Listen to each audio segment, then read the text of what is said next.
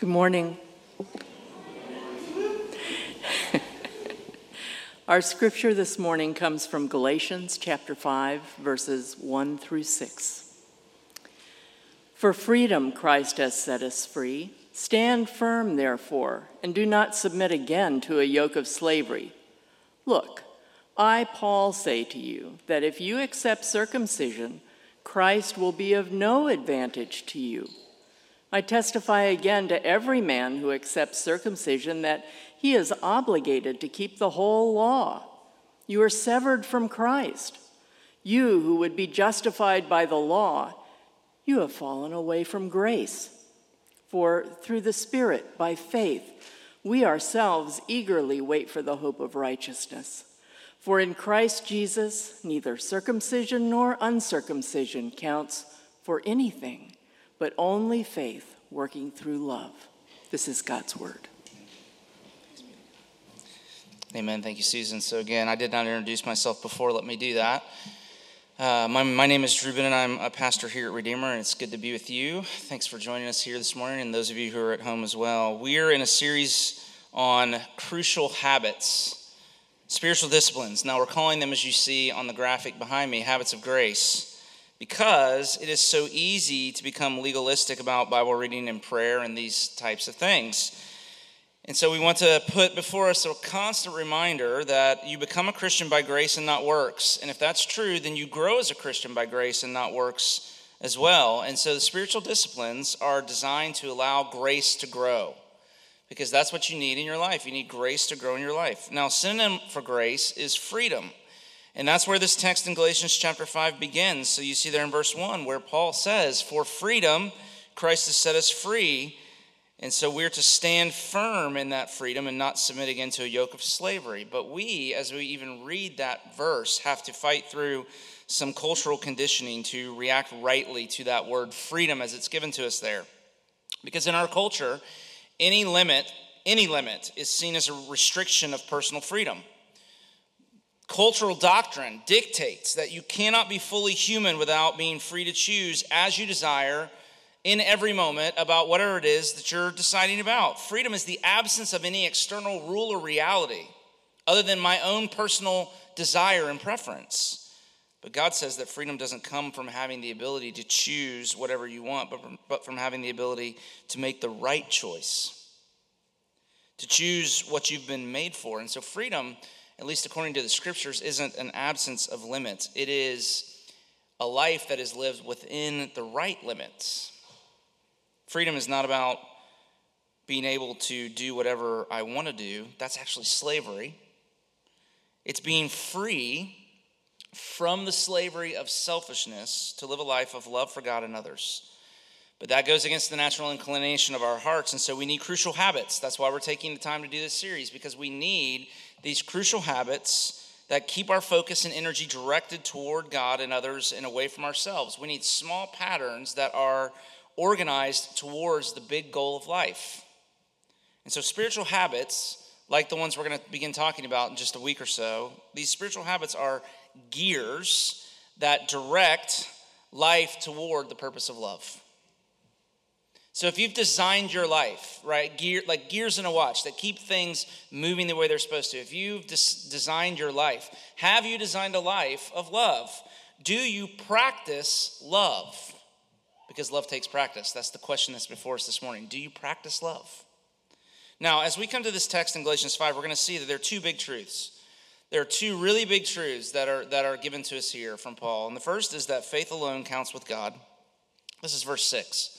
Faith alone counts with God. First big truth. Second big truth is that faith is never alone. So it's faith alone that counts, but that faith that counts is never alone. Those are the two big truths. And then we just want to ask the question in light of that, how do you get more love for God and others? What does that have to do with the spiritual habits, those two big truths? That faith alone counts and faith is never alone. What does that have to do with the habits? Those are going to be uh, the three points of the outline that I've given you this morning. We're going to just walk through the text along those three headings. But before you do, uh, would you just pray with me very quickly when we say, Heavenly Father, we are not here because we are good, but because we're yours. So may your spirit come now and make these dry bones live. Forgive the preacher his sins, for they are many. But we would see Jesus in him only. And in his name we pray. Amen. And so, let's start with the first big truth. And the first big truth that Paul gives to us here is that faith alone counts with God. Look at verse 6 again. For in Christ Jesus, neither circumcision nor circumcision nor uncircumcision counts for anything, but only faith working through love. That word counts there describes something that has strength, potency. I like that word best. That might be the best word. Something that's potent. In other words, you can only get somewhere spiritually through faith. Faith and faith alone. That's all that's the only thing that counts with God. Faith is the only thing that can affect your standing with God because faith puts you in Christ. And that's what matters. That's really what counts. Not circumcision, look there. Not circumcision. And circumcision, as Paul uses it here, refers to the typical religious person who, whether consciously or unconsciously, believes that their moral record is what really matters. That what really counts is whether they've been good and not bad. This is moralism. And moralism says God loves you because you love him first. God loves you if you obey him and love him first. It adds ifs and buts to God's love. C.S. Lewis in the Screwtape Letters called it Christianity and. If you've read, if you read that book, the high-ranking demon Screwtape strategized with his understudy Wormwood how to keep humans in the state of mind I call Christianity and. He said, the thing we can't allow to happen, he said, we can't let them be merely Christians. Christianity and. But here's the truth grace doesn't have shades, it's all or nothing. Moralism, like I'm trying to describe here, isn't bad Christianity, it's outside of Christianity. That's the problem. And that's the point Paul's making here. Look at these strong statements he makes. He tells these, Galatians who have kind of fallen back into moralism. In verse 4, he says, You're severed from Christ. Again, in verse 4, you've fallen away from grace. Those are really, really strong statements, but because this is a really, really big problem, it's a really, really big error. Now, it's cliche, to say, though you hear it all the time, something like, I hate religion, right? You hear it all the time. I hate religion, people say in our world. And so here's how I've started responding when people say, you know, I hate religion. I, I say, I hate religion too. That's why I'm a Christian. Because Christianity's not moralism. It's not religion, it's gospel, it's something different. But there's a danger inside of Christianity, like inside of being a person who comes to church and is doing all the Christian things that you do to revert back to moralism. And that's what the Galatians were doing.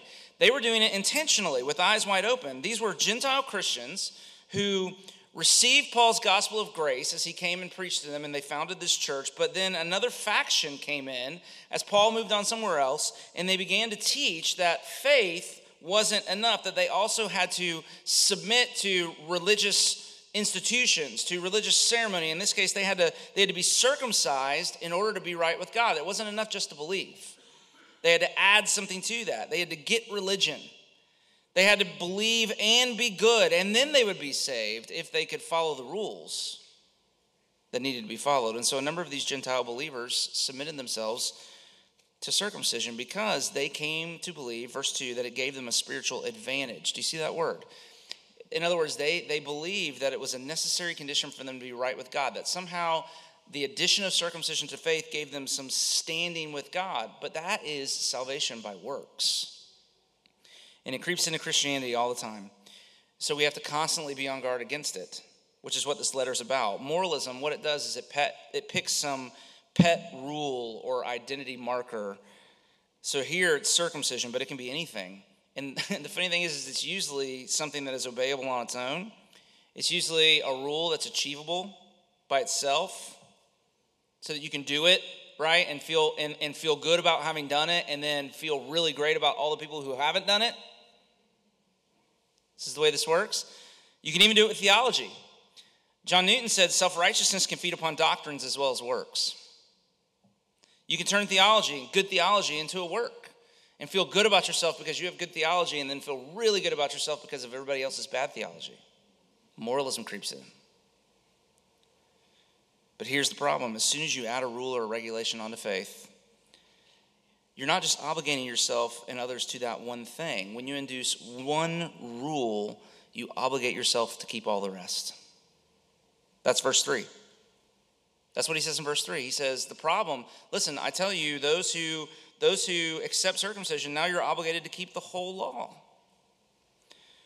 And when you do, you fall back from grace back into law keeping. So there are two options.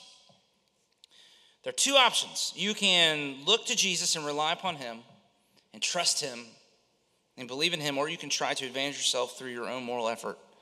But in that case, Paul very clear, clearly says if you start to rely upon your own doing, upon your own law keeping, upon your own obeying of the rules, then Christ is no longer any advantage to you. If you look to the law for your advantage and not Jesus, then Jesus is no longer an advantage. So, so the formula goes like this Jesus plus nothing equals everything. Amen? You with me? Jesus plus nothing equals everything. But Jesus plus anything equals nothing. That's what Paul's saying. Now, I said the Galatians were doing this intentionally, but it can happen unconsciously as well. You can be committed doctrinally to salvation by faith alone, but still function like a moralist. Richard Lovelace talked about this, and he said that the most Christians, so most of us in this room, if we could really peel back the layers and really get underneath how we're how, what we say we believe to how we're living our lives he said most of us have a theoretical commitment to the gospel but our in our day-to-day experience he used these theological words. He said most people rely on their sanctification for justification. Now christianity says justification comes first god loves us and accepts us for jesus' sake not on the basis of our moral record isn't that great news he declares us not guilty. He, he forgives us. We are, we are made righteous in Jesus Christ and Him alone. And then, justification, then He sets out to make us more and more like Jesus all throughout the rest of our lives. But emotionally, we can reverse the order and slip into performancism.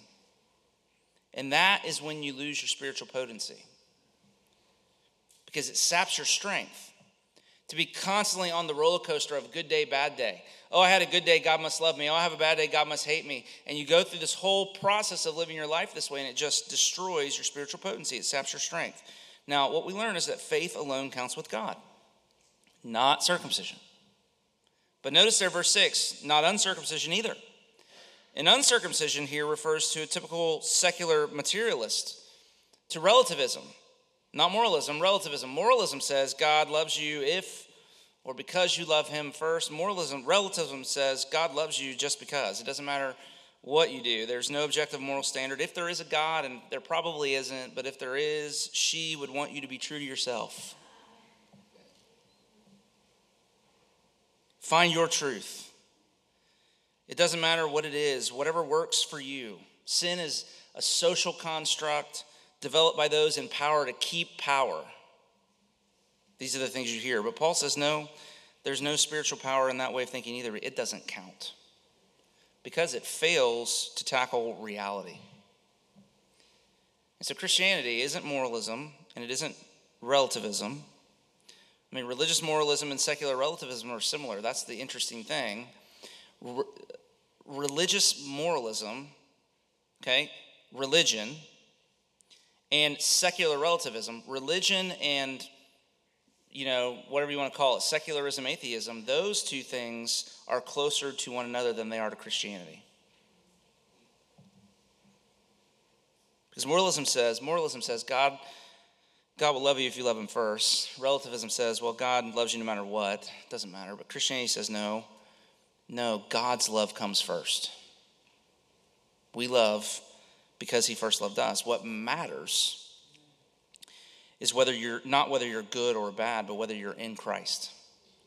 And the Christian position is found really in, in verse 5, where Paul says this He says, For through the Spirit, by faith, we wait, we ourselves eagerly wait for the hope of righteousness. And so, what faith does, faith is different. Faith on the one hand, acknowledges, unlike relativism, that there is a God who made us, and in our rebellion against his authority, we have become alienated from him, and there is no happiness in life without him. We will never feel at home in this world or with ourselves until we are right with him.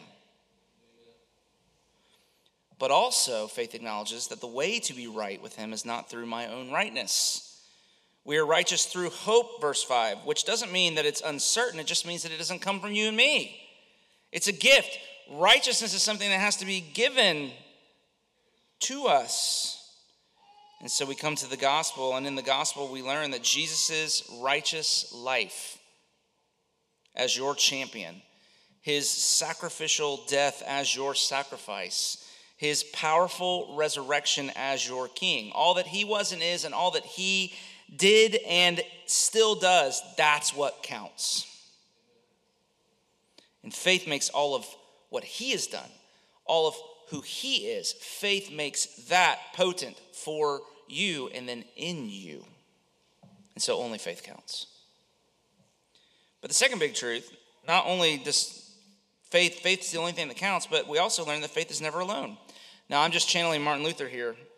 He's attributed with saying this that faith alone saves, but the faith that saves is never alone. It's a pretty famous saying.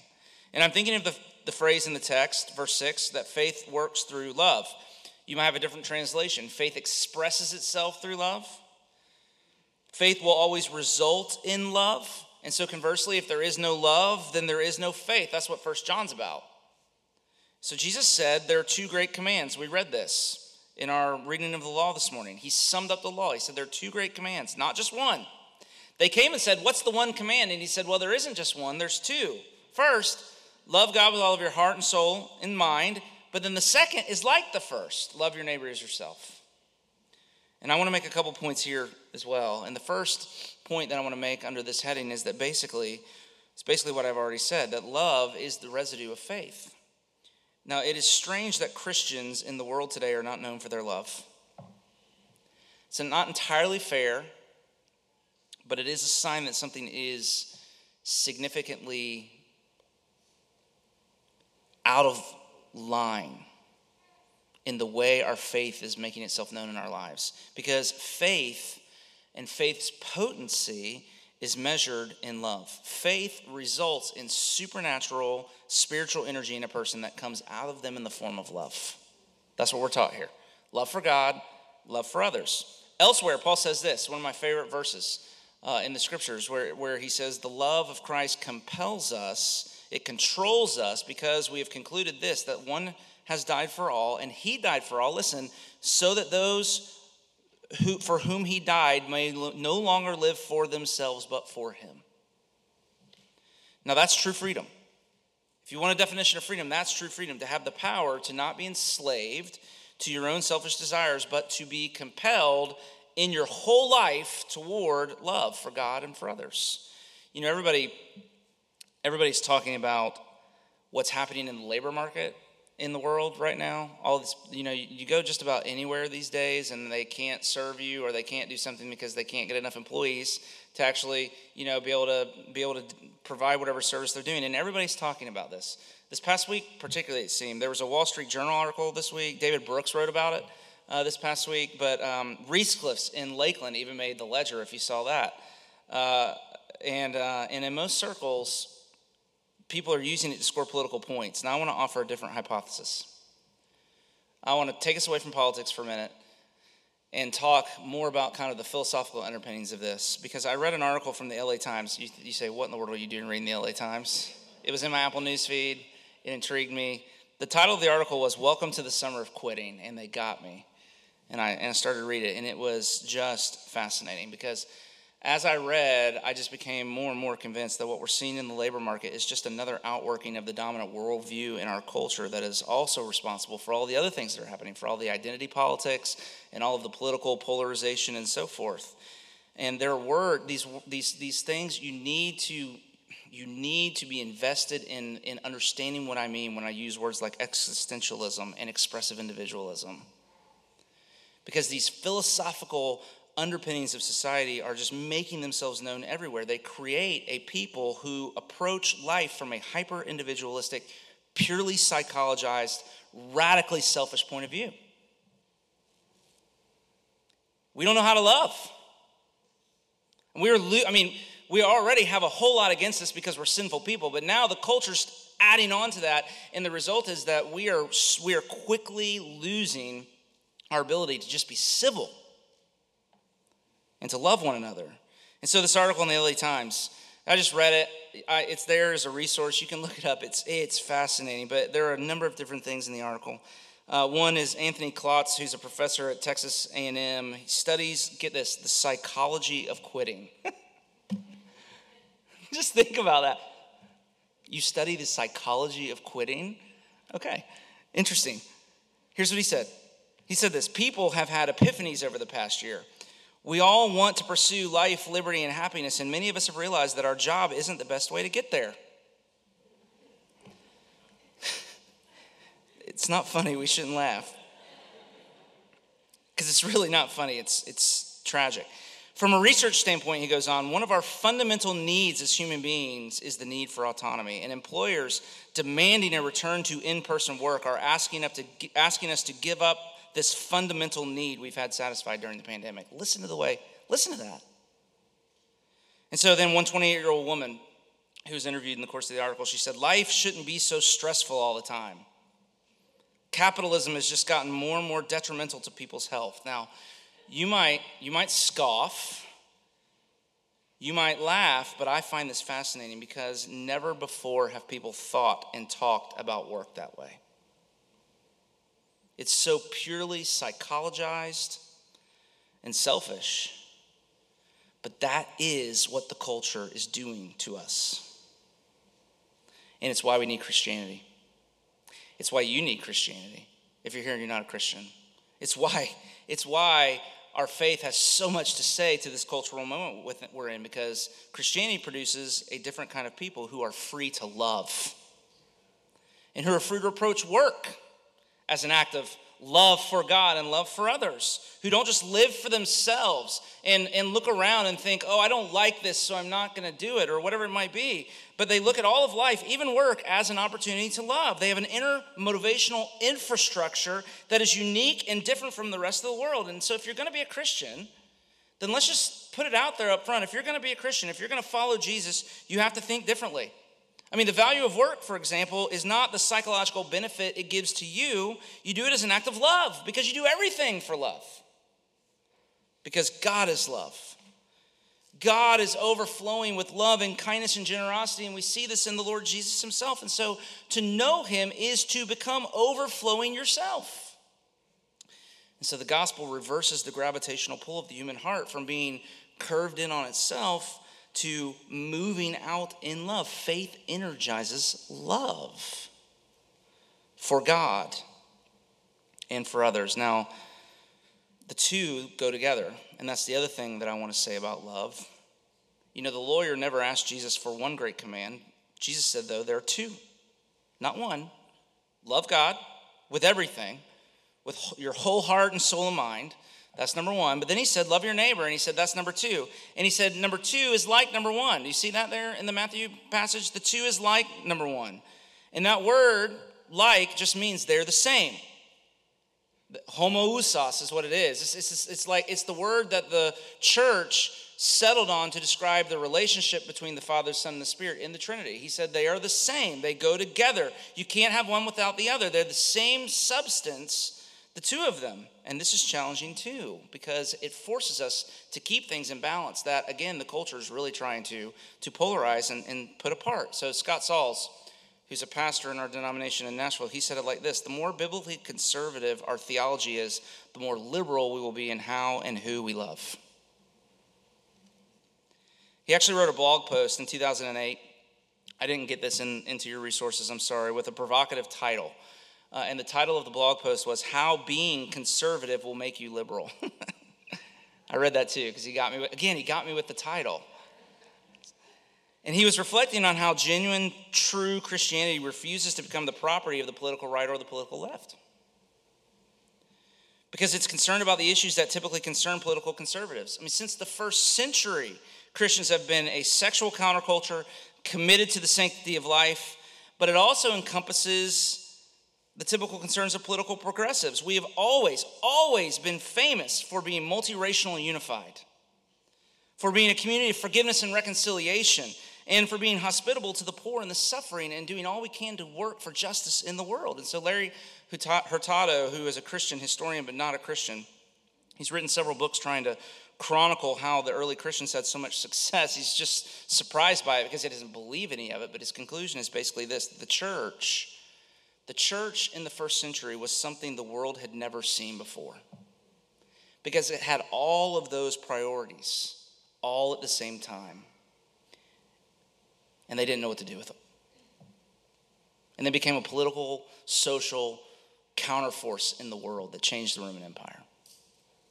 Now, in some ways, the political polarization that we're encountering in the world, in our culture, forces us to choose and I, have been, I've been reflecting on how, in many cases, we're having to choose. It's forcing a choice between love for God and love for neighbor. I mean, so you go back and you think about all the things we've gone through over the last 18 months. Let's don't rehash them. We don't. This is a day of celebration, right? Not to go back into that stuff. But if you go back and you think about it, it really, it really, in some ways, was a forced choice between love for God and love for neighbor. But Jesus said, for people of faith, it's both and. It's, it's, it's both and, not either or. And that means truly embracing a countercultural way of life. And it also means that we're going to be pressed in some very complex ethical decision making that requires a great deal of wisdom and creativity and grace. But love is our compass. But love for God and love for others, and never one without the other. And so, two big truths faith alone counts with God, and faith that counts is never alone. So, what does this have to do with crucial spiritual habits? Well, James, James K. Smith, who I've talked a lot about, he's written a book called You Are What You Love. And his basic premise is that love is a habit. Love is a habit.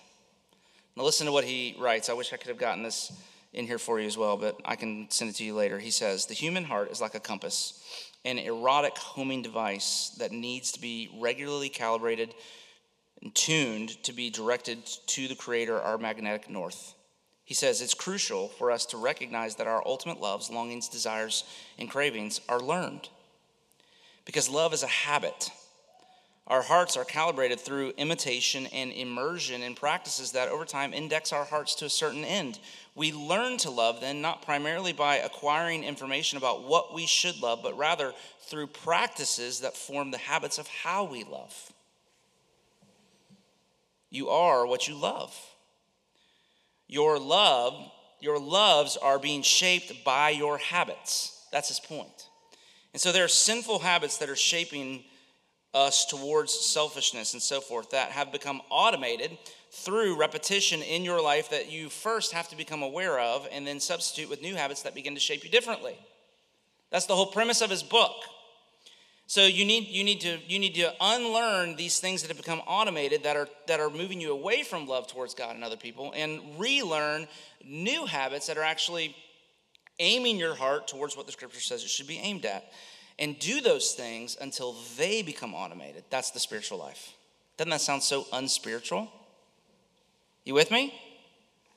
But that's the way it works. You do things that are good for you, not because you necessarily feel like doing them, but because in the doing of them, you will begin to feel like doing them.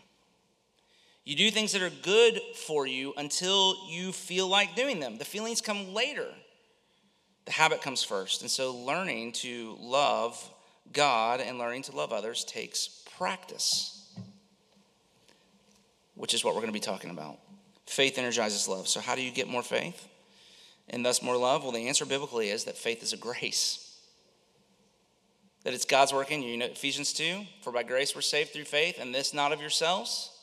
It's the gift of God. And so, faith, which you need, is something that God must give. You need more faith, but you can't make it happen. God has to work. That's the, that's the predicament we're all in. We need faith, but faith doesn't come from us. And so we have to we have to just reach out to the Lord and say, you know, we need you to do something in us. And that is where that's where the habits come in. Because what the habits do is you, you, know you can't make this happen in your life but you can get yourself to the place where god can make it happen. And once you get there you say god please change me. Give me more faith for more love. That's the spiritual life. So this summer we're going to talk about a number of different habits. Bible reading prayer sabbath fasting. I'm going to be absent for that week but somebody else will talk to you about that one? Okay as we talk about these things keep this in mind that they are ways, this is why we're doing this sermon this morning, because as we begin to talk about these, so that we will keep in mind that they are ways of practicing love for God and for others, for that is the great moral imperative of Christianity. But remember, remember what John says, We love because he first loved us. So the power to love comes from being loved. The crucial spiritual habits are also ways of practicing our belovedness in Jesus. And so, what Paul describes here being severed from Christ, falling away from grace, verse 4, that's flipping the breaker switch and cutting off all the power in your life. And it happens when you begin to trust in your own strength and goodness. When you do that, the power goes out. When you trust in your strength and goodness, the power goes out. And so, the spiritual disciplines, these crucial habits that we're talking about, they are ways of keeping yourself in the love of God. They are habits of grace. As John Newton wrote in an old hymn, he said, Oh, for grace our hearts to soften. Teach us, Lord, at length to love. We, alas, forget too often what a friend we have above. Amen. Pray with me if you would.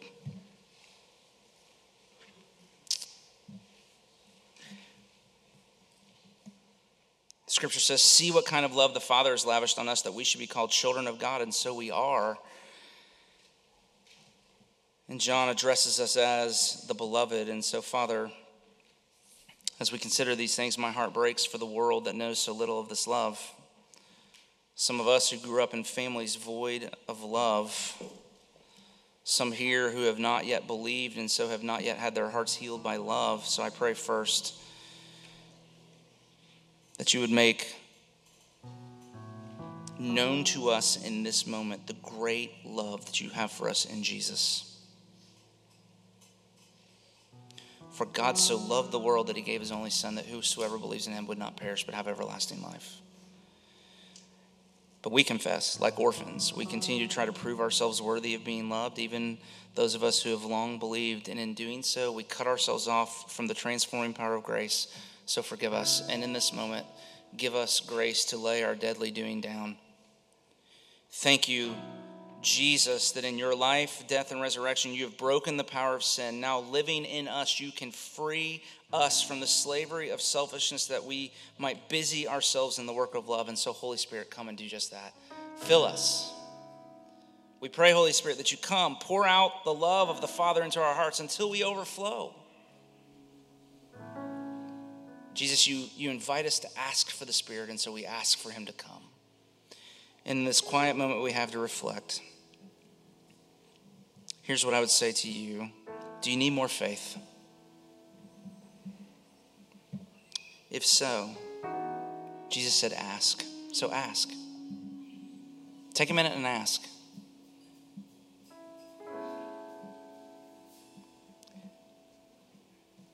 There's some questions for you to consider in that insert. What's one love God habit, love for God habit that you might begin to work on this summer? What comes to mind? And would you begin to talk to the Lord about that? Just to say, "Oh, Father, help me to help me to figure out a strategy to love you more." And what's one love for neighbor habit that you might begin this summer as well? Talk to him about that too. What do I need to do, Father, to guide my heart better toward love for those that you've called me to.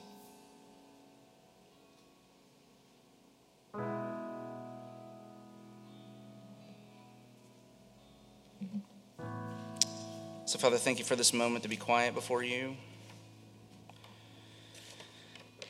Remind us of the truth that as we believe in Jesus, the Spirit comes and he breaks the chains of sin. He breaks the chains of selfishness in our life, and he set us free. And because he set us free, we can contemplate these things with you, and we can stand and we can sing together.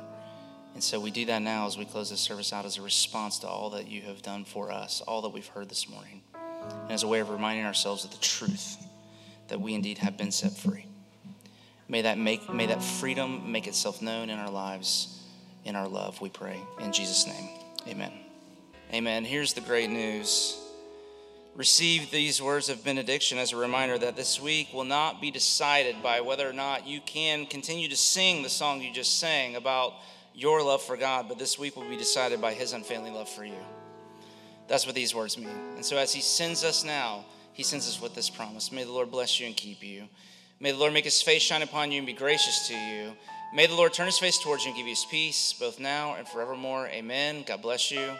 Go in his peace.